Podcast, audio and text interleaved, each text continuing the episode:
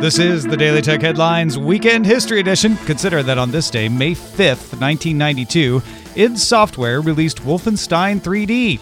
It wasn't the original first person shooter, but it launched the form into widespread popularity. Daily Tech Headlines will be back to the news Monday through Friday. Talk to you then.